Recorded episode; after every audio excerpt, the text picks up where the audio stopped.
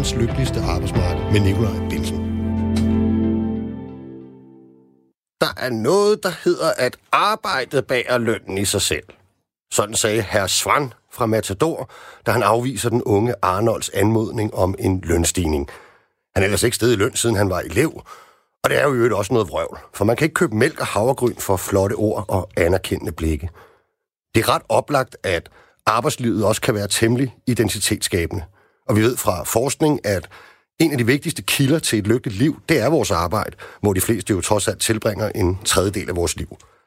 De sociale relationer og netop identiteten betyder utrolig meget, men det gør løn selvfølgelig også. For med den kan vi imødekomme nogle af de helt grundlæggende behov, vi har. Indkøbsmuligheder, lånefradrag, tøj på kroppen, mad i maven, regninger, der skal betales, men også ferie- og fritidsaktiviteter for os selv og vores børn. Her er størrelsen på vores lønseddel selvfølgelig afgørende, og derved en af forudsætningerne for et godt og lykkeligt liv. Så der er ikke noget odiøst i, at vi fra tid til anden stopper op og spørger os selv, om vi mener, at vi får nok i løn, og øget ser os lidt omkring og forholder os til, hvad andre får i løn. Det er vel bare naturligt. I debatten om de nye overenskomster på det private arbejdsmarked, der har jeg noteret mig, at forventningerne hos lønmodtagerne er høje. Især til, at man får mere i lønposen. Og forventningerne er ikke bare skruet i vejret på grund af virksomhedernes indtjening. Ret så ofte henvises der også til direktørlønningerne, at de er tårnhøje og steget i rekordtempo. Men kan man overhovedet bruge de sammenligninger? Er ulighed et egentligt problem? Handler det bare om misundelse? I dagens program tager vi debatten med blandt andet tidligere formand fra F O A, Dennis Christensen, folketingsmedlem fra Enhedslisten, Victoria Velazquez, og ikke mindst CEPOS-direktør Martin Ågerup.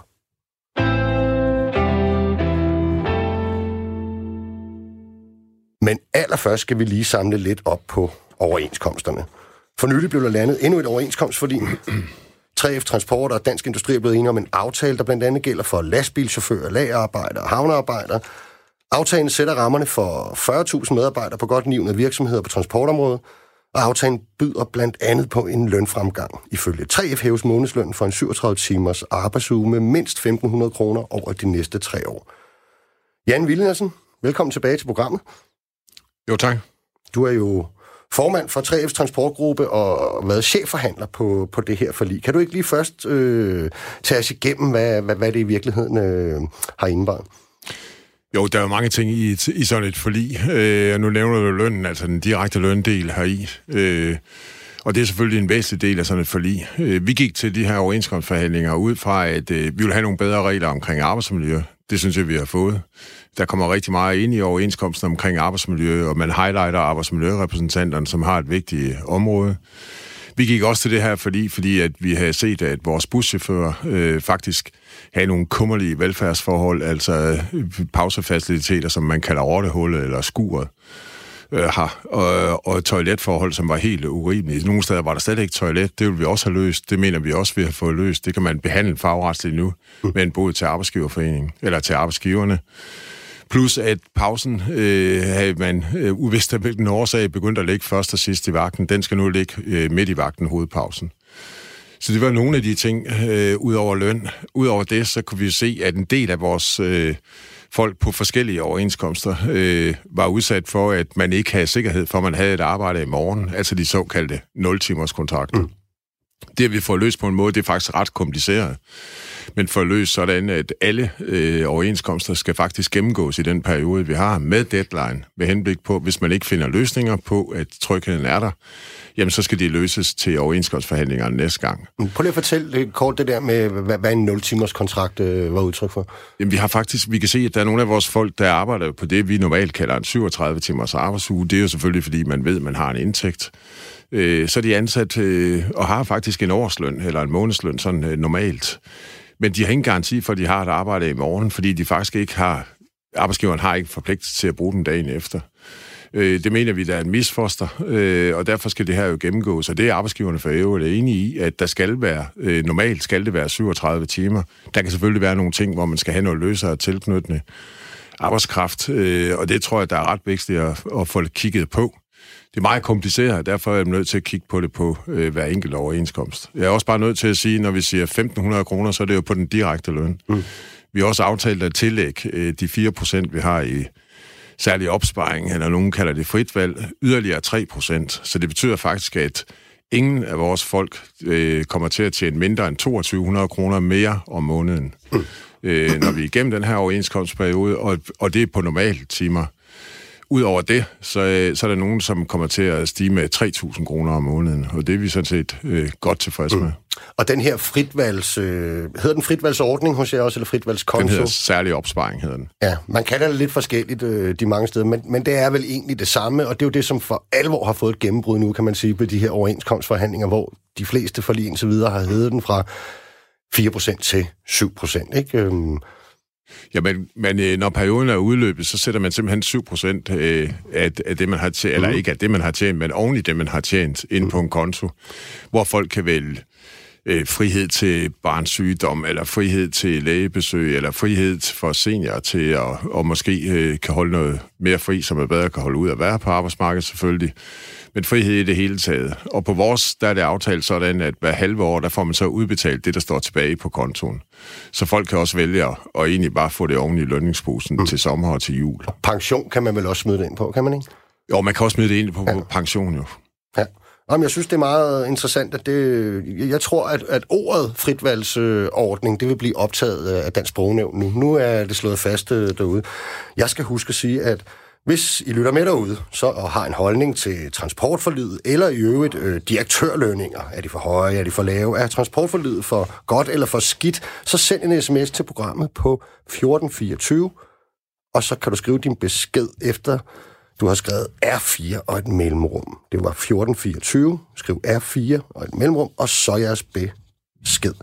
Hvad med... Øh, det, det er jo et normallønsområde, vi kalder det her. Prøv lige at... Vi, vi leger pædagogiske her, Jan, ikke? Rids lige op, hvad forskellen er på mindstelønsområdet og normallønsområdet. Øh, på mindstelønsområdet, der aftaler man jo en mindsteløn, og så forhandler man lokalt øh, igennem tillidsrepræsentanten øh, normalt øh, nogle andre lønstigninger. På vores område, på normallønsområdet, der forhandler man centralt, så det er de lønstigninger, som gælder de næste tre år, vi aftaler her. Det har sine fordele, og det har sine ulemper. Øh, altså det, det er selvfølgelig, hvis man er i en krise, og man aftaler, så får man ikke så meget lønstigninger, og kommer man op, så følger man jo ikke med på samme måde. Men hvis man står i en opblomstring, øh, som vi for eksempel gjorde i to tusind og syv, så aftaler vi det over tre år, øh, ud fra at der er mange penge i samfundet og i virksomhederne. Hvis der så kommer en krise, som der gjorde i otte, så... Øh, så kan man sige, at vi har den fordel, at vi hænger så fast i den lønstigning, vi har, og kan ikke modregnes eller reguleres på nogen måder. Mm. Og hvad hedder det? På en eller anden måde bliver jeres forlig vel sådan en slags øh, tilsvarende som industriforliget, er det, det, vi kalder et gennembrudsforlig, som sætter rammen for en masse andre efterfølgende forhandlinger, så er I det vel på, på normallønsområdet, ikke? Jo, vi er i underkanten af halvtreds tusind transportarbejdere, som er organiseret ved os, øh, og øh, man kan sige, at det forlig, som er på normallønsområdet, som typisk bliver gennemgået, det jeg har forhandlet, eller vores folk har forhandlet sammen med mig, øh, det ligger rammen for cirka to hundrede tusind andre, som også arbejder, for eksempel slagteriarbejdere og andre, og man kan se, at slagterierne har også fået det samme, mm. med et enige udvalg for øvrigt her i weekenden. Ja, jeg har en drøm om, at øh, lige i afslutningen af den her blog, så prøver vi lige at gennemgå, Øh, hvordan det ser ud med de øvrige forhandlinger. Det kommer du til at hjælpe mig med, Jan, tror jeg. Ikke? Øhm, men, men det der sådan, jeg, jeg synes, det er interessant det der med, at øh, I, I har jo haft kørt sådan en kampagne i, i tre F, øh, tryk-stop-kampagnen, og der har også været op til de her forhandlinger, der har man sådan kunne se øh, chauffører stå og tage imod jer øh, ved forhandlingerne. Nogle har haft sådan nogle øh, voksenblæer og, mm. og sådan nogle ting med meget sjove happenings, men som vel er et udtryk for den her med, med pauserne, er det ikke? Altså, har det været så vigtigt for jeres medlemmer? Det er jo vigtigt. Altså, øh, vi har lavet sådan nogle undersøgelser ved vores medlemmer, hvor treoghalvfjerds procent siger, at øh, hvis vi ikke får et bedre arbejdsmiljø, hvis vi ikke får nogle bedre faciliteter, når vi er på arbejde, så kan vi simpelthen ikke holde til at være der. Øh, og de siger samtidig, at de er utrolig glade ved deres arbejde. Når vi så har kørt den her tryk-stop-kampagne, som har kørt i godt et år, øh, for bus, altså hvor man ligesom siger, nu, nu, må der, nu er det nok nok, altså der skal mm. være nogle ordentlige faciliteter, vi skal have en mulighed for at gå på toilet og spise vores madpakke, mm. og pausen skal ligge midt på vagten, mm. så, så den har et rekreativt formål. Så er det jo vigtigt, når vi øh, to gange har holdt store møder for de her folk, hvor der er kommet tusind hver gang på, øh, på deres fridag, faktisk en søndag, og de har kun fri hver anden søndag. Så, øh, så okay. Det synes jeg, der er flot, at man også lytter til dem. Ja. Og det er det, jeg hører fra buschauffører, at de synes, der er blevet lyttet til dem øh, den her gang, og at øh, der virkelig er kommet nogle ting igennem, de kan se. Mm. Og så bare lige øh, her kort er... Den økonomiske del af forliget, det er tre procent øh, oveni på fritvalgsordningen, øh, og så er det, hvad det ender vel med små ti kroner over de tre år på lønnen. ni komma femoghalvtreds over de tre år, ja. og, så, og tre procent i fritvalgsordningen. Ja. Øh, og det giver, det giver cirka de her toogtyve hundrede på et øh, normalt, som minimum. Øh, og så for, for nogen giver det helt op til tre tusind, eller helt op, det giver op til tre tusind. Ja, det svarer til, hvis man bruger fritvalget på, på løn, vil det svare til det, ikke? Kan man vel sige? Jo, jo. Ja, lige præcis. Godt. Det er dog ikke alle, der er lige tilfredse med, med lønstigningerne og forliget her. Øhm, I både Randers og Aalborg, der har de lokale tre F-afdelinger allerede valgt at anbefale deres kollegaer og medlemmer at stemme nej til aftalen. Den giver simpelthen ikke en stor nok lønstigning, lyder argumentet. Så nu kan jeg byde velkommen til dig, Ole Christensen. Tak. Du er formand for tre F i Randers. Velkommen til programmet. Tak skal du have. Du har anbefalet et nej til den her aftale, Jan. Du har også siddet i forhandlingsudvalget, skal de siges, ikke? Jo. Ja. Hvorfor, hvad er det, der ikke er blevet leveret på? Jamen, der skal siges, at vi er ikke ude som samlet tre F Randers har anbefalet nej på det. Vi skal også se, hvad der kommer hjem anderledes i forhold til øh, de andre forlig, der nu kommer og sådan noget. Så, men, men det er jo ud fra fællesoverenskomsten, som jeg har været med til at se på, at øh, jeg egentlig har sagt nej til det her. Mm. Og hvad er, øh, hvad er elementerne, der gør, du siger nej? Jamen, nu, nu var du så lige inde på det, ikke? Og nu vi kan se, at der er en masse, der står udenfor øh, hver eneste gang, vi skal ind til forhandlinger, og, og tusind tak for det, og jeg har ikke set noget, noget lignende det i forvejen. Og det har min klare forventning i forhold til, uh, som jeg lytter mig til ude i mit bagland, sådan noget, det er, at der var større lønstigninger den her gang, altså direkte på, på lønnen. Mm. Uh, den skulle have været uh, godt op på tolv kroner, og lidt derovre måske. Mm. Men hvad, hvad, hvad, hvad, hvad er det for en sammenligning, man laver, når man, når man vurderer, at der ikke er øh, givet nok på løn? Hvad, hvad, hvad er det, I sammenligner med? Jamen, vi sammenligner jo det med, at øh, nu har man jo rigtig mange år, har vi jo stået tilbage de sidste øh, tre fire overenskomster, eller tre overenskomster, så har vi i hvert fald stået tilbage for øh, at hjælpe ikke, arbejdsgiverne. Mellem arbejdsgiverne, ikke? Og vi har ikke kræve de store lønstigninger, det der, og vi er helt tilbage til syv, hvor det er sådan, at, øh, at vi har nogenlunde den samme. Vi er trods alt ikke helt op på syv lønnen endnu. Og så den der særlige opsparing, som vi har fået, der, den giver jo heller ikke helt tre procent. Den giver jo to komma seks procent, ikke? For vi har ikke pension med i den. Det skal vi også lige huske. Og så er der en anden ting, som jeg egentlig frygter lidt, det er, at vi har sådan lidt, lidt teknisk omkring, at øh, nu kan man faktisk på normal løn forhandle noget af det ude på arbejdspladsen. Godt nok skal man have den ramme, der er sat på, øh, på kroneøren, men man begynder at kan forhandle ud. Min store frygt er egentlig, at vi kommer til at nærme os minimallønsområdet, og det, det ser jeg ikke, der er ikke nogen fordele på fællesoverenskomsten. Altså hvor den større, store del af løndannelsen sker i lokale forhandlinger. Ja, ja. Det, er, det ser jeg som en, en frygt fremover. Det er ikke noget, der kommer til at ske lige nu og her, men fremover sigtet, så kunne jeg forestille mig, at, at man nærmer sig hinanden, så der kun kommer til at hente minimalløn. Det er ikke, det er ikke til gavn for vores medlemmer, mm. som jeg ser det i hvert fald. Mm. Jan? Det er det sidste omkring, at den nærmer sig minimalløn. Det kommer ikke til at ske øh, heri. Altså det, vi har aftalt, det er, at lønnen stiger minimum med de ni komma femoghalvtreds plus de tre procent oveni. De tre procent indeholder altså pension. Der er pension med dem. De er også pensionsberettigede. Men, men den her, øh, som Ole henviser til omkring, at der er noget med lokal øh, løn, det er, ikke, det er ikke uden for rammen, det er inden for rammen. Det skal gøres op hver år, at arbejdsgiveren har betalt det, som skal falde til samtlige med de stigninger, som er aftalt, og de normallønninger, som der er. Så, så det er slet ikke sammenlignet med minimalløn. Vi aftaler, hvad arbejdsgiveren skal betale, så har tillidsfolkene sammen med deres ansatte ude adgang til at fordele de her ting lidt anderledes. Så rammen er aftalt, og det bliver den ved med at være, så længe jeg er formand i hvert fald. Okay. Der er kommet en sms ind. Vi har hørt meget om, hvad lønmodtagerne har fået ud af overenskomstforhandlingerne, men ikke så meget om, hvad arbejdsgiverne har fået. Jeg har lært, at alt har en pris. Hvad har prisen været? Kan du svare på vegne af arbejdsgiverne, Jan, eller de har måske ikke fået noget? Ja, det er jo sjovt nu, sammenligner Ole jo med rammen fra syv, øh, hvor vi fik, øh, og det snakker folk om endnu, øh, sjovt nok havde vi en del som i vores udvalg også, som stemte nej i syv, og de kan drøje med at huske det nu. Men... Øh, Men i syv var rammen sådan øh, rimelig stor. Dengang, der betalte man faktisk med fleksibilitet til arbejdsgiver- arbejdsgiverne. Den her gang er rammen den samme. Men der er ikke betalt fleksibilitet til arbejdsgiverne. Okay. Jeg tror, at arbejdsgiverne har en diskussion i indbyrdes om, hvad har vi fået den her gang? Øh, og jeg kan ikke se, at arbejdsgiverne har fået noget. Og det er jo nok, fordi de ikke har forlangt noget, for ikke at få lønnen til at stige endnu mere. For det er jo klart, at hvis de forlanger fleksibilitet, så skulle lønnen jo stige endnu mere. Mm. Altså, de har jo selvfølgelig fået tre års fred, kan man sige, ikke? Um... Ja, det har de selvfølgelig, men, men, øh, men det er jo en kamp, øh, en lang kamp, øh, og den tror jeg, Ole også kan bekræfte at være med i, for at sørge for, at, at vi for eksempel kan behandle velfærdsforanstaltninger igennem øh, vores overenskomster, til at vi aldrig kunne før. Øh, og at vi skal gennemgå vores overenskomster i forhold til, om, og det har arbejdsgiveren skal under på, at det, der er normalt, det er, at man arbejder syvogtredive timer heri. Det kommer vi til at gennemgå. Øh, har, og vi har fået arbejdsmiljø skrevet ind, så det kommer til at fylde øh, noget, der ligner... Øh, det fylder halvanden linje i dag i vores overenskomster, og det kommer til at fylde noget, der ligner tre-fire sider i vores overenskomst nu.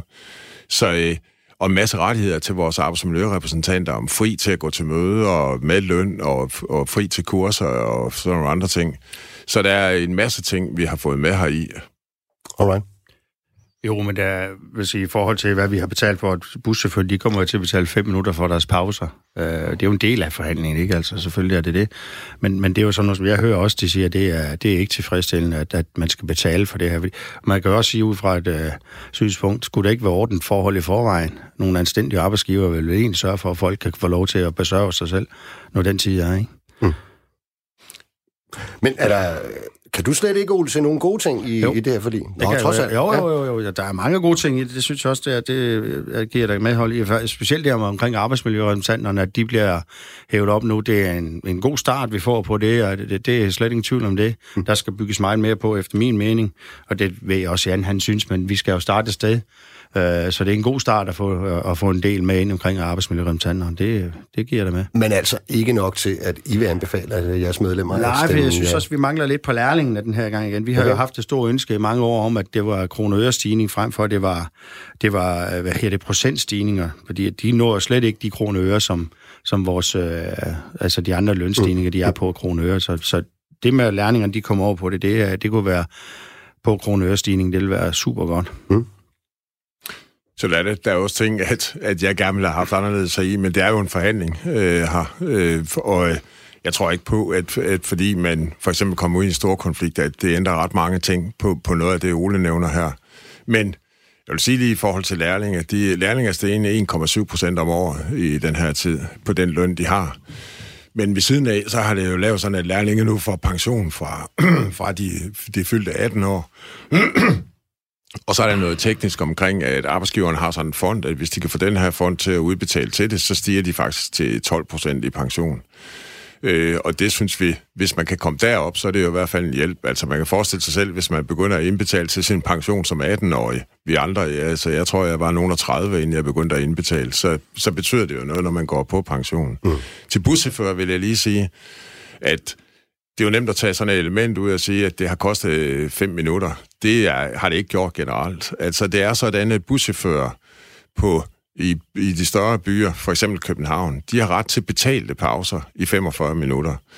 Øh, og så kunne man trække yderligere noget, for hver gang de har haft et ophold, der, det lagde man faktisk til, uden at få løn for det, på otte minutter. Det ophold er nu flyttet, så man får en reel pause i stedet for heri, og, og det er betalingen for det. Det har været et stort krav fra buschaufførerne, at de der ophold skulle væk, og de så kom væk samtidig. Okay. Og det her betyder ikke noget på, på det, der hedder landruter, altså op ved Ole for eksempel. Okay. Ole, der er ikke noget, Jan har sagt, som har overbevist dig om, at... Øh... Ja, vi har jo også bybusruter i Randers, så det... Trods alt.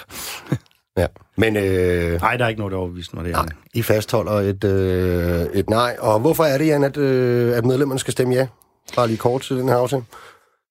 Jeg synes, man skal stemme ja, fordi at man har fået en hel masse ting af de krav, der har været. Øh, hvis jeg skal lave en sammenligning, så... Øh, så var Ole en af dem, som var ude og også var op til de her overenskomstforhandlinger og sige, at vi skulle lave det samme, som man gjorde på det offentlige. Øh, på det offentlige, der øh, var der stor opbakning, og jeg er sikker på, at Ole også stemte ja til det offentlige overenskomster. Dengang, det var der firs procent, der gjorde. Der var der tre temaer på det offentlige. De her, det ene tema, det var arbejdstid for lærere. Det har vi kigget på igennem de her nul-timers kontrakter nu. Så var det noget med pauser for akademikere. Det har vi kigget på, der hvor det var problem ved buschauffører, også fået løst. Og så var der noget med lønnen. Og hvis man går ud og påstår, at vi ikke er stenet mere i løn, end man gjorde på det offentlige, så skal man læse tallene en gang til. Så øh, jeg synes, der er kommet rigtig, rigtig mange ting igennem. Altså, hvis man tjener toogtyve hundrede mere og ganger det med tolv øh, heri, så kan man se, at øh, det nærmer sig ret meget. Plus, at, at man får noget syv procent til frit valg. Så øh, jeg synes, der er rigtig, rigtig mange gode ting i det. Mm. Og der er ikke givet fleksibilitet til arbejdsgiverne. Og jeg kan sige, at også som offentlig ansat er der grund til at interessere sig for, hvordan det går med lønnen i det private. Vi har jo det, der hedder en reguleringsordning, som ligesom sikrer, at vi følger med. Men det kræver jo, at I stiger i løn derude mm. rent faktisk. Og der er det jo helt rigtigt, at det har knebet lidt nogle år øh, med, at vi for alvor har fået noget ud af det her over i det offentlige. Øhm, men det ser vi jo frem til, at det, det så bliver... Jeg vil godt lige have, I lige hjælper mig med, med her til sidst, så vil jeg lige prøve at lave sådan en opsummering. Så I, I råber bare op, hvis jeg siger noget frygteligt vrøvl, ikke? Kan vi ikke aftale det? For der er nemlig den seneste udlaget en række andre forlig. Og det er jo meningen, at de ligesom perler på en snor skal falde på plads herop til, til, til deadline, som faktisk har været der. Hvis vi lige skal prøve at danne os et overblik, så er lavet en aftale på butikkersområdet for godt et hundrede og halvtreds tusind ansatte, som flugter industriforliget med mere barsel til mænd, en ekstra procent hvert år på fritvalgskontoen, samt forbedringer af mindstelønnen på to komma fem kroner årligt. Det grønne område har fået gennembrud med en overenskomst for anlægsgartnere, greenkeeper, sådan nogen, der passer golfbaner, fodboldbaner. Vigtige ting, må man sige, ikke? øh, og det minder meget om jeres ramme for transporten, også med en løn, der stiger med de der ni komma femoghalvtreds øh, over de tre år. Rengøringsområdet. Samme økonomiske ramme øh, som transporten, så vidt jeg kan vurdere. Stigning på fritvandskonto og ni komma femoghalvtreds på løn over de tre år. Og så nogle interessante nye tiltag, for eksempel ret til dansk undervisning i arbejdstiden, og en lovning på, at hvis et firma skal bruge mere arbejdskraft, så skal man først tilbyde de ansatte, som ikke er oppe på fuldtid øh, timerne, inden man ligesom slår en stilling op. Det synes jeg er meget interessante eksempler på, at overenskomster og forhandlinger, de virkelig også forsøger at, at tage udgangspunkt i den virkelighed, som en branche har, og prøve at finde konkrete løsninger, øh, som politikerne måske ikke altid øh, har hjulpet med at finde. Og så har vi jo fødevareområdet, hvor en overenskomst for industrislagterne er landet. Igen ligner det samme økonomiske indhold som inden for transporten, men også særlig fokus på branchens udfordringer. Det er jo hårdt arbejde, de leverer ikke kun svin øh, i den branche, de leverer desværre også en hel masse nedslidte. Så der er skrevet en ret ind til seniorordning, som før var en mulighed, og så man har aftalt at styrke arbejdsmiljørepræsentanternes rolle. Forhandlingerne, som jeg forstod det på hotel- og restaurationsområdet, de skulle være brudt sammen, afbrudt i hvert fald. De har i hvert fald ikke aftalt noget nyt møde og er gået fra hinanden uden at nå i mål. Øh, og så har vi jo det, som har været udråbt som den helt store knast til de her overenskomstforhandlinger, øh, byggeriet, hvor det øh, jo er lidt særligt interessant, i hvert fald hvis man skal tage meldingen øh, fra fagbevægelsens forhandlere for gode varer, som siger i øjeblikket, at man sådan set ikke er uenig i den økonomiske ramme for forhandlingerne, men man er uenig i, hvordan den skal udmøntes, og hvor det jo er det her krav om et stort løft i bunden på mindstelønningerne, eller sagt på en anden måde, øh, man vil faktisk gerne give øh, det store løft på de udenlandske kollegaer som sådan en slags værn øh, mod løndumping. Øhm, var det nogenlunde rigtigt øh, ramt op, eller har I noget at tilføje? Det lød meget rigtigt. Altså dem, der ikke bliver færdige nu, øh, flismanden udvidede lige øh, den her med fjorten dage her ja. for et par dage siden, og kan godt øde det i fjorten dage. Øh, og, og dem, der så ikke bliver færdige, øh, de, det er jo dem, man forhandler mæglingsforslag for, øh, og der bliver omfattet af mæglingsforslag til sidst. Og der vil jeg selvfølgelig håbe, der er meget, meget få, der ikke bliver færdige, fordi som du siger, så er det jo vigtigt, at man kigger på de enkelte fag og tilpasser det på den her måde, og derfor er det også lidt irriterende en gang imellem, at, at når nogen, der overhovedet ikke beskæftiger sig med transport, er ude og udtale sig om, at det her forlig øh, ikke duer, og, og det, det ikke passer. Det passer til transportarbejdere vores. Det, der skal laves til byg, skal forhåbentlig passe til dem. Det må man håbe. Og, og sådan hele vejen igennem heri. Ja. Ved I hvad? Tusind tak, fordi I kom. Jan Villadsen, øh, formand for transportgruppen i tre F, og Ole Christensen, formand for tre F Randers. Og så skal jeg byde velkommen til dig, Dennis Christensen. I finder lige selv ud, siger jeg lige til de andre, ikke? Jo. Det er godt. Tak for det. Og velkommen til dig, Dennis. Ja, tak. Velkommen tilbage til programmet, er det jo faktisk, ikke? Jo, det er faktisk er det. Ja, og som, som, som du kan høre også lidt den debat, så, så, så er det jo meget det der spørgsmål om, øh, om lønstigningerne, og der, der bliver nævnt de her ting med, at det går godt ud i samfundet, direktørerne har fået høje lønninger, og vi strander lidt der nogle gange i, i den her debat. Jeg kunne godt tænke mig lige at starte et helt andet sted øh, med dig, Dennis, øh, fordi du har sådan i anledning af de igangværende overenskomstforhandlinger, så har du skrevet en længere kronik i mediet Raison, hvor du slår til lyd for at huske solidariteten på tværs af medlemmer af forbund. Og du mener også om, at manglende åbenhed og gennemsigtighed kan føre til nedstemning af forhandlingsresultater. Synes jeg jo ikke, du binder sådan en fin tråd til de offentlige overenskomstforhandlinger for sidst. Øhm, hvordan ser du situationen i øjeblikket? Jamen i forhold til det sidste, øh, det med åbenhed, gennemsigtighed øh, og mulighed for at opleve, at man som medlem i fagbevægelsen både bliver hørt, og man bliver inddraget, og man har indflydelse, så synes jeg, vi, vi kan se tilbage på to tusind og atten, altså det, hvor de offentlige ansatte forhandlede, som et øh, form for gennembrud formentlig på spørgsmålet om at øh, få medlemmerne langt tættere på det, der foregår. Altså den her balance, som er svær øh, med at både kunne forhandle fortroligt, men også kunne give dem, der betaler det hele, sponsorerne, medlemmerne, give dem et reelt billede af, øh, hvad der er egentlig gang i ved overenskomstforhandlingerne. Og så på den anden side det her med at kunne have det fortrolige rum med, med hinanden som forhandlere, hvor der også er mulighed for at snakke om ting, øh, prøve idéer af osv., uden at øh, det nødvendigvis skal ud i offentligheden. Altså der synes jeg, der skete der et gennembrud i to tusind og atten på det offentlige område. Og når jeg hører Jan Villadsen fortælle lidt om de aktiviteter og kampagner, de har haft, så minder det jo lidt om det samme. Mm. Altså det her med at sige, øh, fagbevægelsen skal både lytte til, hvad medlemmerne har, som det, det ligger jo i hele den demokratiske opbygning af fagbevægelsen, hvad medlemmerne har, som ønsker behov, øh, men også selv aktivt være udfarende på det her med at få hentet medlemmernes synspunkter ind. Og der tror jeg, der vil vi opleve i de kommende år, at, øh, at fagbevægelsen vil stå over for en stadig større udfordring, der handler om, at man, når man melder sig ind i en fagforening, har et helt andet et helt andet forventningsniveau, et helt andet krav på at være inddraget og vidne, altså blive informeret og kunne øve indflydelse, mm. end man ville have gjort for tredive, fyrre, halvtreds år siden, hvor, hvor medlemskabet så at sige gik i arv fra fædre til sønner eller fra mødre til døtre. Øh, og der har, vi en, der har vi en helt anden situation i dag, og derfor tror jeg, det er rigtig fornuftigt, hvis fagbevægelsen for alvor begynder at, dis- at diskutere med hinanden og selv overveje som enkeltforbund, hvordan kan vi tilrettelægge vores daglige øh, virksomhed, ikke mindst vores overenskomstforhandlinger på en måde, hvor det er præget af den her gennemsigtighed og åbenhed, som jo alt andet lige er indlysende, synes jeg, når mm. det nu er en organisation, der betaler sig af medlemmernes kontingenter. Mm. Hvordan tænker du konkret, det, det kunne, det kunne udmønte sig? Jeg tror, man skal prøve at finde den her balance, hvor, hvor øh, man oplever, at det, der bliver rejst over for arbejdsgiverne, det har sammenhæng med ens hverdag. Altså det er det, man selv oplever som medlem ude på den enkelte virksomhed, eller hos os de offentlige institutioner, som ens problem, og derfor kan se, at det, der bliver lagt på arbejdsgivernes krav, eller bord af krav fra lønmodtagersiden, det har en eller anden sammenhæng over til. Det er jo noget, vi også har synes er et problem på vores arbejdsplads.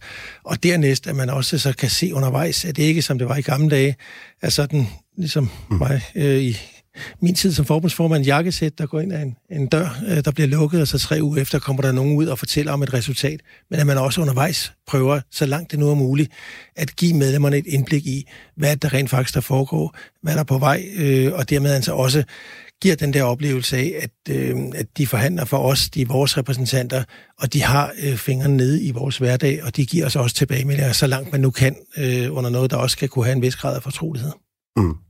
Du har også, ja, altså man kan sige, ved de offentlige overenskomstforhandlinger, der, der noget af det nye, vi jo også så, det var, det var den her enorme medieinteresse for, altså lige pludselig, ikke? Altså T V to News stod jo i, i døgndrift øh, inden foran, øh, inden foran Forligsinstitutionen, og der blev jo øh, ja, der rapporteret var, og rapporteret. Der var gang i den. Øh, ja, og, så sådan, og, og, og det, jeg synes ikke, man er helt op på samme navle i, i de her private overenskomstforhandlinger. Vi skal også være ærlige, Dennis, altså der er mange på vores side af bordet, altså i fagbevægelsen fra, fra de private organisationer der, som, som simpelthen ikke bryder sig om det, og de kalder det jo decideret cirkus, og, og der er mange, der vil mene, at det, du siger der, det er... Det er ren vrøvl. Ja, det vil de nok sige. Skadelig vrøvl, vil, vil en del sige. Jamen, det, det er jo lige præcis der, hvor balancen er mellem... Kunne jeg sidde ved et forhandlingsbord over for Mogens Sig, eller over for Michael Ziegler... Øh, K L's repræsentant, chefforhandler, og have en snak om en mulig løsning på noget, som øh, vi begge to konstaterer, det duer ikke til noget. og kan vi lade det ligge der, hvor det så lå, og så kommer det ikke videre.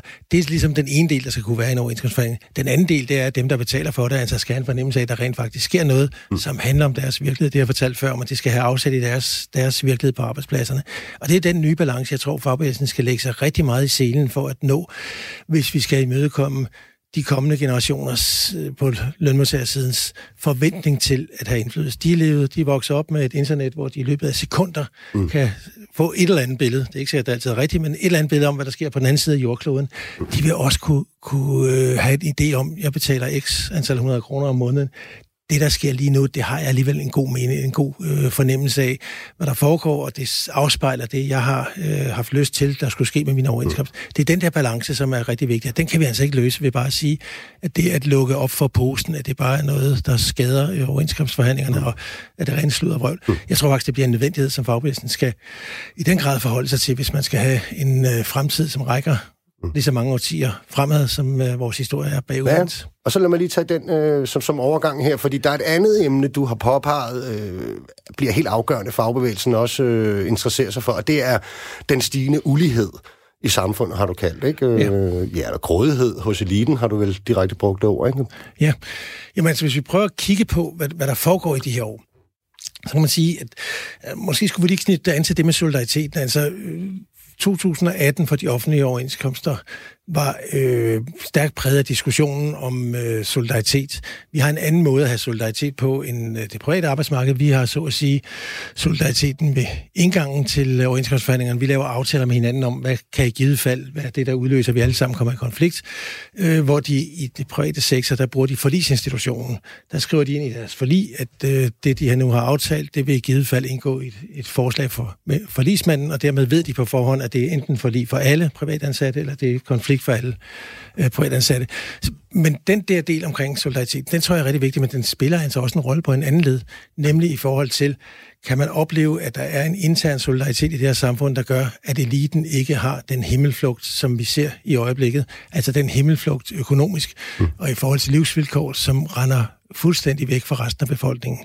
Og der tror jeg, der ligger fagbevægelsen i en situation, så, så der skal vi altså være voldsomt meget på mærkerne, fordi det handler grundlæggende om velfærden, og forudsætningerne for øh, den danske model, altså den måde, vi forhandler overenskomster og indgår aftaler med arbejdsgiveren på. Det skabte forudsætninger for velfærden, men det er også i sig selv forudsætningerne for den danske model. Mm. Du lytter til verdens lykkeligste arbejdsmarked med Nicolaj Binsen. Det er fuldstændig korrekt, og vi får stadig sms'er ind.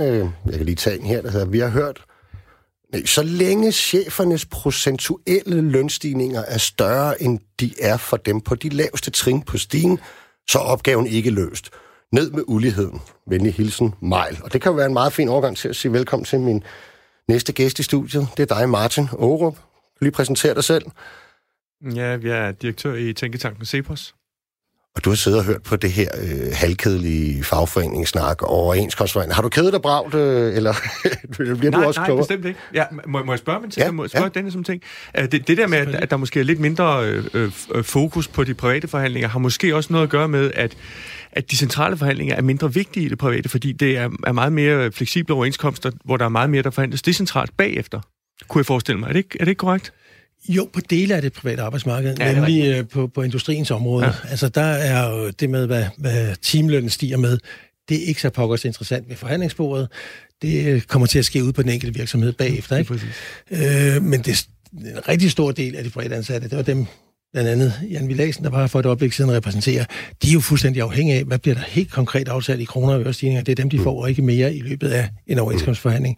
På det offentlige arbejdsmarked, der ligner vi mere Jan Villadsen, end vi ligner industrien. Vi er, vi er et normallønsområde med lokal forhandlingsadgang. Vi har den lokale mulighed for at forhandle lidt om, om nogle penge, men grundlæggende så er det også sådan, at når lønningerne er aftalt ved et overenskomstforlig, så kan vi se tre år frem og sige, hvad vil de præcist være i given måned om to og et halvt år for eksempel. Men prøv at høre, ja, og faktisk fik du lidt her, øh, Dennis, det var super godt forklaret, en anden sms, der nemlig var kommet ind, som spurgte om, øh, netop om forskel mellem de offentlige og private øh, forhandlinger. Men Martin, du, øh, du har også skrevet en kronik øh, for relativt nyligt, og, og, og det er jo det her spørgsmål, jeg godt kunne tænke mig, det er en utrolig mange af, af dem, der skal stemme om de her overenskomster, som øh, ikke synes, at økonomidelen er, er stærk nok, de henviser til de her direktørlønninger. Ja. Øhm, kan du forstå dem? Altså, jeg kan selvfølgelig godt forstå dem, og jeg ved også godt, at mit synspunkt nok ikke er populært hos så mange, men det jeg, altså det, jeg dybest set er interesseret i, det er, at vi alle sammen skal kunne få så høje lønstigninger som muligt. Og så kan det jo godt være, man kan ikke afvise, at nogle af de her meget store virksomheder faktisk har brug for at betale så høje lønninger, som de gør, for at kunne tiltrække de direktører, som øh, vil være de bedste til at løfte alles lønninger. Så det er jo ikke, altså jeg er jo ligeglad med, hvor meget direktørerne tjener. Altså, ja, de skal nok kunne klare sig, hvis de tjener to millioner eller tre. Det er også en meget, meget, meget flot løn. Men, men når de bliver tilbudt øh, tyve til femogtyve eller, eller øh, halvtreds millioner, så er der mange, der bliver farvet. Men det kan jo godt være, det er i alles interesse, at vi lader bestyrelsen selv bestemme på vegne af ejerne, hvilken løn de skal tilbyde direktøren. Bestyrelsen har jo ikke en interesse i at tilbyde mere løn, end hvad de synes er nødvendigt. Mm. Hvis jeg må skyde en bemærkning ind her. Altså, Martin, jeg forstår godt argumentet der med, at øh, der er forskel på direktører, og nogen kan mere end andre. Sådan er det simpelthen også på lønmodtagersiden, så, så øh, ikke nogen tommelfinger nedad til selve det begreb. Men når nu øh, man, man i en bestyrelse i et aktieselskab siger, at vi har i den grad brug for en ny direktør, der skal give den her virksomhed et voldsomt løft, der skal give, øge vores indtjening osv., og så sætter masser af nuller bag ved, ved løntilbuddet, så er den direktør ikke alene på den virksomhed. Og det er det, jeg tror, ja. Der kommer til at få det her samfund til at knække over på spørgsmålet omkring accept eller ikke accept af, af elitens himmelflugt, som jeg kalder den, ikke? Mm. Det er det her med, hvis det er kun er direktøren, og det er billedet af, at den her virksomhed kommer altså til at gå fremragende, bravende overskud, vælter ind. Øh, de kan dårligt få det til at være i, i banken. Alle de penge, de skal proppe ind i deres overskud.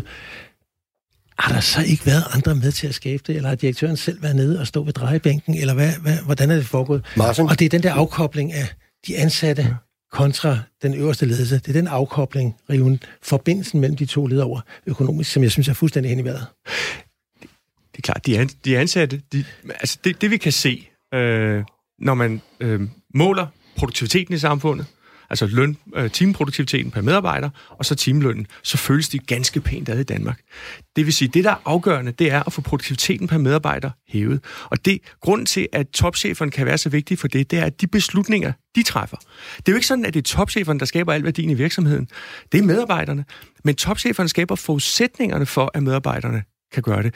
Hvis man har en dårlig leder helt oppe i toppen, så de dårlige beslutninger, vedkommende træffer, de eskalerer hele vejen ned igennem det her hierarki, og gør, at den menige medarbejder måske producerer det forkerte. Ikke fordi den medarbejderen er dårlig, men fordi det er det, man har fået besked på. Eller producerer på den forkerte måde, eller det bliver markedsført forkert eller noget. Og, og så øh, kan produktiviteten i samfundet ikke stige lige så hurtigt, som den ellers kunne. Øh, og så er det til skade for for medarbejderne også. Så det er enormt vigtigt, også for medarbejderne, at man får en rigtig chef. Og, og, og hvis det, der kan tiltrække den rigtige chef, er en løn på. Altså nu for eksempel øh, Lundbeck, de mistede Kåre Schultz til Teva i Israel. Teva tilbød Kåre Schultz over to hundrede millioner for at arbejde i Israel. Det sagde han ja til. Så mistede Lundbeck ham. Hvad gjorde de så? De tiltrak så en fra U S A, der, der skulle have det første år, var det vist femogtyve millioner, og nu er det vist over halvtreds. Øhm, altså det kan da godt være, at Lundbeck kunne have ansat en anden, men det var deres vurdering, at det var hende, der ville kunne klare det bedst, og så ansatte de hende. Og de vil bedre. Godt, men, ja. men, men hvorfor spiller produktiviteten så, og produktivitetsudviklingen så ikke nogen øh, sammenhæng over til direktørens løn? Altså nu siger du, det er, og det har været princippet, det ved vi ja. Også godt fra de forbund, der forhandler i den private sektor, at det er altid et spørgsmål om, hvordan er produktiviteten udviklet sig, den skal vi have, i, den skal vi kunne se i vores lønningspose, når overenskomstforhandlingerne slutter. Hvorfor spiller produktiviteten ikke nogen rolle i forhold til lønningsløn? Altså direktørens løn, for det gør den jo ikke. Altså der ja, det, er jo ikke jo, det, altså det det det, det, det to hundrede millioner, det lige nævner. Det er altså ikke fordi der er sket en produktivitetsudvikling på mange hundrede procent. Nå, men altså nej, men øh, hvis nu du tager Carlsbergs direktør for, for eksempel der får over halvtreds millioner, han skal bare hæve hver enkelt medarbejders øh, evne til at skabe værdi med hundrede kroner om måneden, øh, så er han sin løn værd. Og det kan jo godt være, at han via gode beslutninger kan gøre, at hver medarbejder kan f- få fjernet bureaukratisk bøvl, eller få lov til at arbejde på en måde, som de selv kan se er smartere, sådan så de kan øh, være produktive for hundrede kroner ekstra om måneden. Og så har du også afkoblet sammenhæng mellem, hvad virksomheden kan mere, og så hvad direktørens øh, løn er. Nej. Og det er jo der, hvor, hvor, den, hvor det for alvor knækker, ikke? Altså, hele den her udvikling, hvor vi har set de her ekstreme lønninger, og nu er det jo blevet til sådan nogle lønpakker. Du kan sikkert meget mere omkring alt det her med, med om øh, aktieoptioner og alle de her ting, som, ja, som ja, bonusordninger ja, ja. og gyldne håndtryk, hvis det går galt og så videre, som er blevet en del af en lønpakke, som har fået et omfang, som, som man som medarbejder i den pågældende virksomhed forestiller jeg mig, må have rigtig svært ved at se sammenhæng med, hvad er det, jeg går og skaber som ansat her på gulvet, som man vil kalde det, en fabrikshal, og hvad er det, direktøren har ansvaret for? Mm. Og selvfølgelig er hans løn højere end min, men er væksten i hans løn virkelig så meget mere, end min kan bære? Godt, ved hvad, der er jo, øh, der er jo også en masse politikere, der ja. faktisk diskuterer øh, det her, og jeg skulle gerne have en af dem med på en telefon. Er det rigtigt forstået? Ja, hej. Hej, Victoria Velazquez. Er det rigtigt, er det rigtigt udtalt? Det er fuldstændig rigtigt udtalt, yes. Fremragende efternavn øh, i øvrigt. Men Victoria, du kommer, du sidder i Folketinget for Enhedslisten, og I har også adresseret det her problem, og du har også netop været ude, vi samler jo virkelig op på kronikkerne i øjeblikket, du har også været ude med et skriv, hvor I har nogle konkrete mm. forslag øh, til, hvad man kan, kan gøre ved de høje direktørlønninger, som I mener mm. opererer inden for den danske model. Prøv lige at fortælle lidt om den. Jamen helt grundlæggende så handler det jo om at, at få retfærdigheden ind igen og en anerkendelse af, at den værdi medarbejderne i den pågældende virksomhed er med til at skabe, for det synes vi, det er knækket helt over i dag. Og der kommer vi med tre bud, som, som vi kan sikre gør, at der ikke er denne her elite, der bare galopperer fuldstændig afsted. Og det ene, det handler om offentlige øh, udbud. Det er jo altså knap fire hundrede milliarder kroner om året, som der bliver handlet ind i offentlige udbud. Og der siger vi så, jamen, hvis det er, at vi har to øh, virksomheder, som er en del af udbudsrunden, der er lige gode, men så skal det faktisk være dem, som har en ordentlig lønpolitik, som, øh, som står forrest i køen. Og hvis du har en lønforskel i din virksomhed, som gør, at, øh, at direktøren har over tyve gange så høj en løn, så ryger du faktisk bagerst i køen. Det er det ene forslag. Det andet forslag, det handler om at, øh, at sikre en progressiv beskatning, at øh, vi laver en trappemodel, hvor at vi siger, at vi simpelthen øh, indsætter en skat på fem procent for alle indtægter over en million, og så derfra så får øh, skatteprocenten til at stige glidende, indtil vi øh, er oppe på ca. halvfjerds procent for alle lønninger over tre millioner kroner. Øhm, og det i sig selv vil give, efter adfærd og tilbageløb og alle de her ting, tre komma seks milliarder kroner. Og så den sidste del, den handler om at og få gang i aktionæraktivisterne.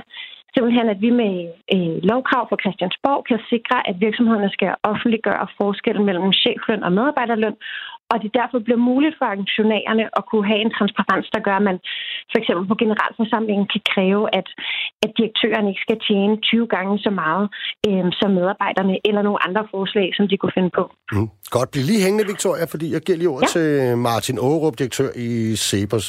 Det giver jo i dig, når der er noget med, med skattestigninger i hvert fald øh, lige fra. Men hvad synes du ellers egentlig om, om, om forslagene? Ja, altså...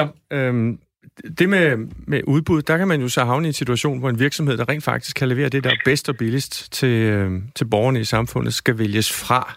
Øh, således at skatteborgerne skal betale mere for en ting, som velfærdsstaten skal bruge, end de ellers skulle have gjort. Det, det synes jeg ikke er hensigtsmæssigt.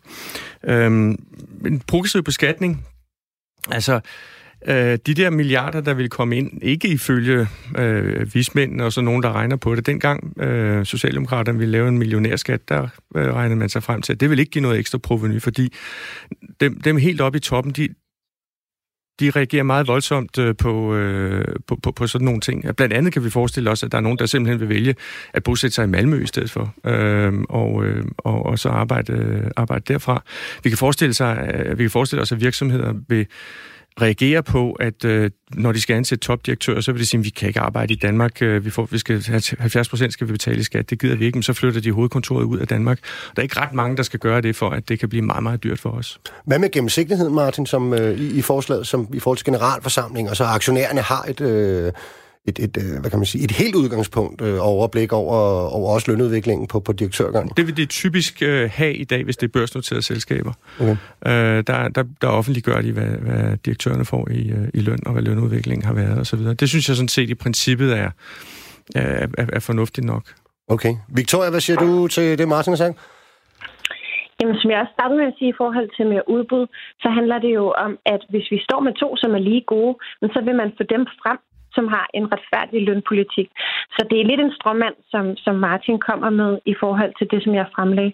Øhm, og så i forhold til beregningerne omkring øhm, proveny og sådan noget, så det er jo ikke nogen tal, vi selv har regnet ud. Det er jo embedsværket, som har regnet på det, så det er jo ministeriets tal, som, som vi bygger det på. Og jeg synes bare helt grundlæggende, at vi også skal spørge selv om, hvad er det, der er med til at øh, skabe den gode infrastruktur, vi har, sundhed, at man kan aflevere sine børn i børnehaven, og alle de her forskellige dele, det er jo, at vi alle sammen bidrager med skat, og der har vi bare set, at der er en gruppe i vores samfund, som har fået rigtig mange skattelettelser de senere år. Altså, selv hvis vi en til en indførte vores forslag, så selv under Slytter ville skatten jo have været højere. Altså, det er nogen, der har fået skattelettelser over rigtig, rigtig lang tid. Og vi ser simpelthen, at samfundet knækker over, fordi vi får en elite, der bare stikker af, og det synes jeg ikke er retfærdigt. Mm. Jeg Slytter, det er jo længe siden. Du må hellere forklare de unge, hvem Slytter var. det, er, det er en tidligere statsminister. Vi ved, vi ved ikke, hvad han fik i løn. Det tager jo nu til os unge. Jeg tror, at de fleste unge de er udmærket godt klar over de forskellige tidspunkter. Og på samme måde så er der jo også mange unge, som jo godt ved, at, det, at der er altså tid til, at det skal være en anden melodi, og som også i forhold til ansvarlighed og klima og sådan nogle ting, jo gerne vil have, at der skal være penge til den grønne omstilling, så det er jo ikke kun velfærd, det er jo også hele den grønne omstilling. Vi kan være med til at finansiere, at vi faktisk skal have en progressiv beskatning. Mm. Ja, altså nu nævnte du retfærdighed. Den ene procent, øh, der tjener mest, de betaler øh, ti procent af skatterne. Det vil sige, at de betaler ti gange så meget, som hvis alle betalte det samme.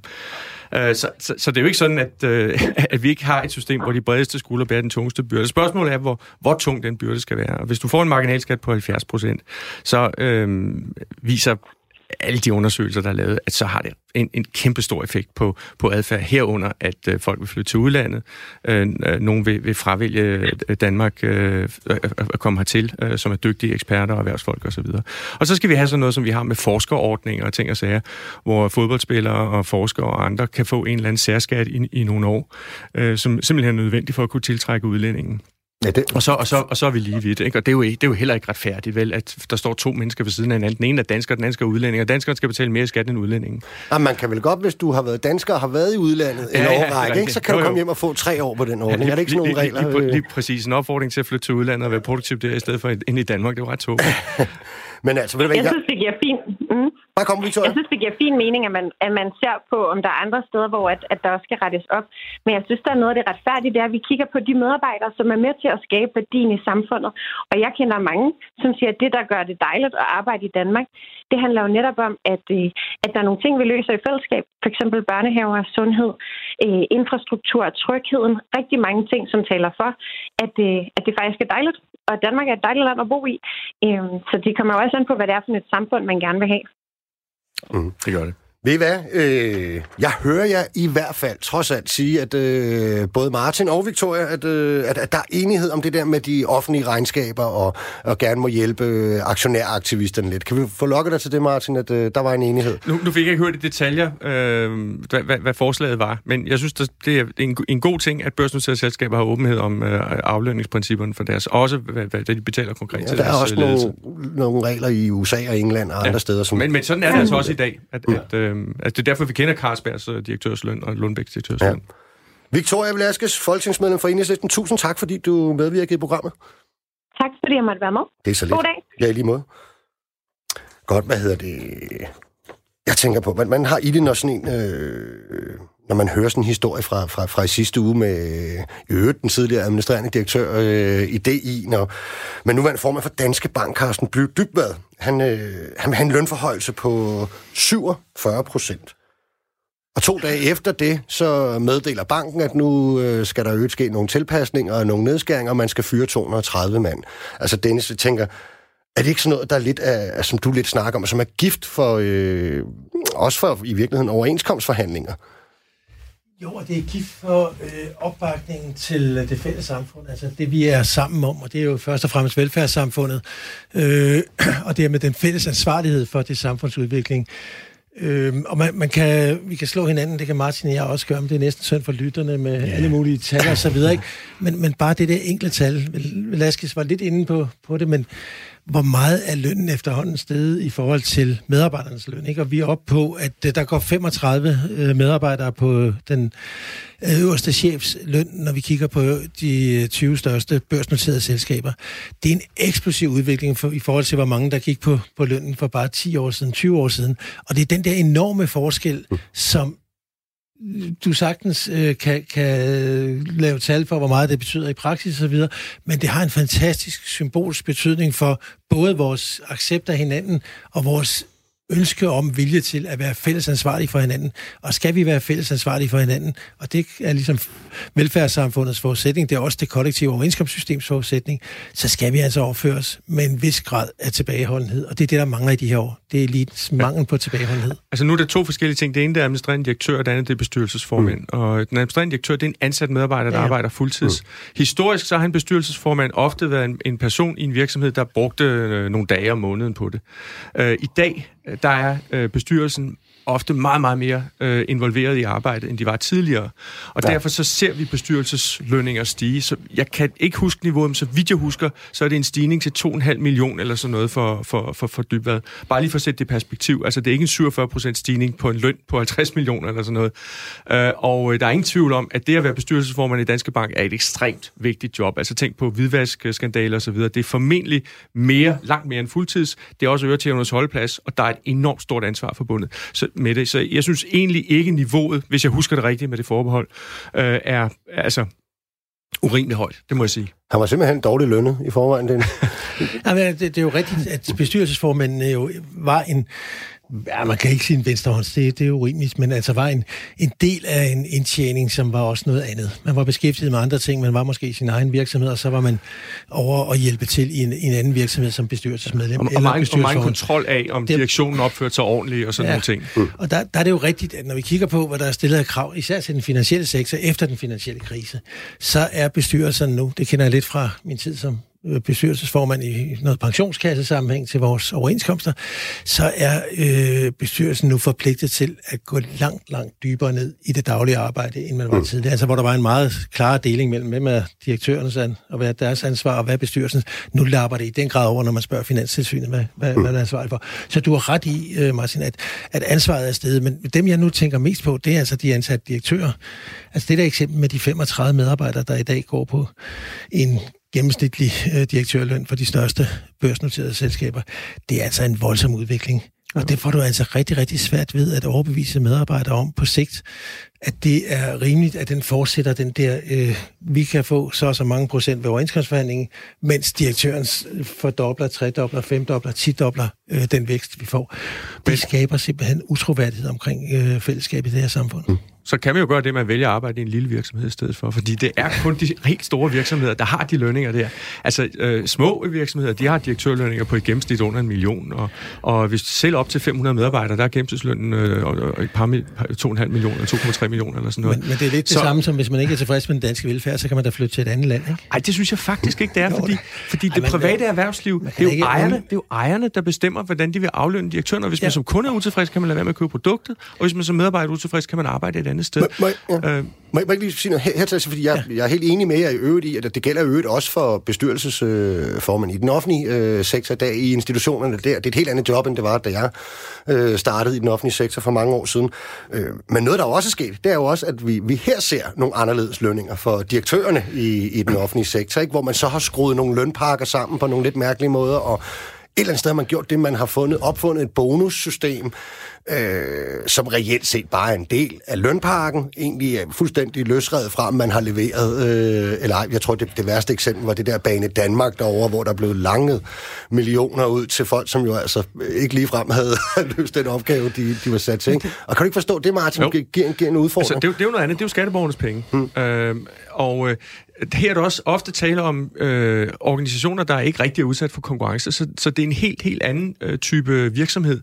Og derfor skal aflønningen også være en, en anden, og det er helt naturligt, at vi som skatteborgere følger med i, hvad aflønningen er. Og så er det en succes for CEPOS og tilsvarende kræfter i det her samfund, at det, der var fællesskabsinstitutioner før, som ikke skulle fungere på forretningsmæssige vilkår, men skulle levere på fællesskabets vegne til dem, at de er blevet presset mere og mere ud i en situation, hvor de skal lege i en privat virksomhed, selvom de i virkeligheden slet ikke er en privat virksomhed, men de er noget, som fællesskabet sætter i værk. Om, altså, hvis, hvis, hvis, hvis D S B leger privat virksomhed, og det vil sige, at leverer tog til tiden, og der er rent på toiletterne, og, og, og rendende vand og sådan noget, så synes jeg, at det er en god ting. Altså, det, det er jo det, konkurrence gør. Det gør, at man, man sætter sig lidt på tæerne og gør sig, gør sig mere umage, end man ellers ville have gjort. Ikke, at folk ikke gør sig umage, men gør sig bare lige lidt mere umage. Nu, nu var det jo i forhold til det, Nicolaj nævnte, i forhold til opbygning af bestyrelser, og i forhold til lønninger osv. Altså, det er jo offentlige institutioner, der leger øh, at være private virksomheder, når der bliver lavet hele systemer med direktørkontrakter og nogle lønninger, som set i forhold til de offentlige ansatte på det pågældende område, forsvæver at være sådan helt fantasillioner. Mm. Ja, ja, det er jo alternativet til et marked. Jeg foretrækker et marked. Martin foretrækker et marked, og Dennis foretrækker den offentlige sektor, eller, eller er det sådan, Dennis? I hvert fald en velfærd, hvor vi føler os ansvarlige for hinanden, og hvor vi ikke lader nogen stikke af ud i den blå luft.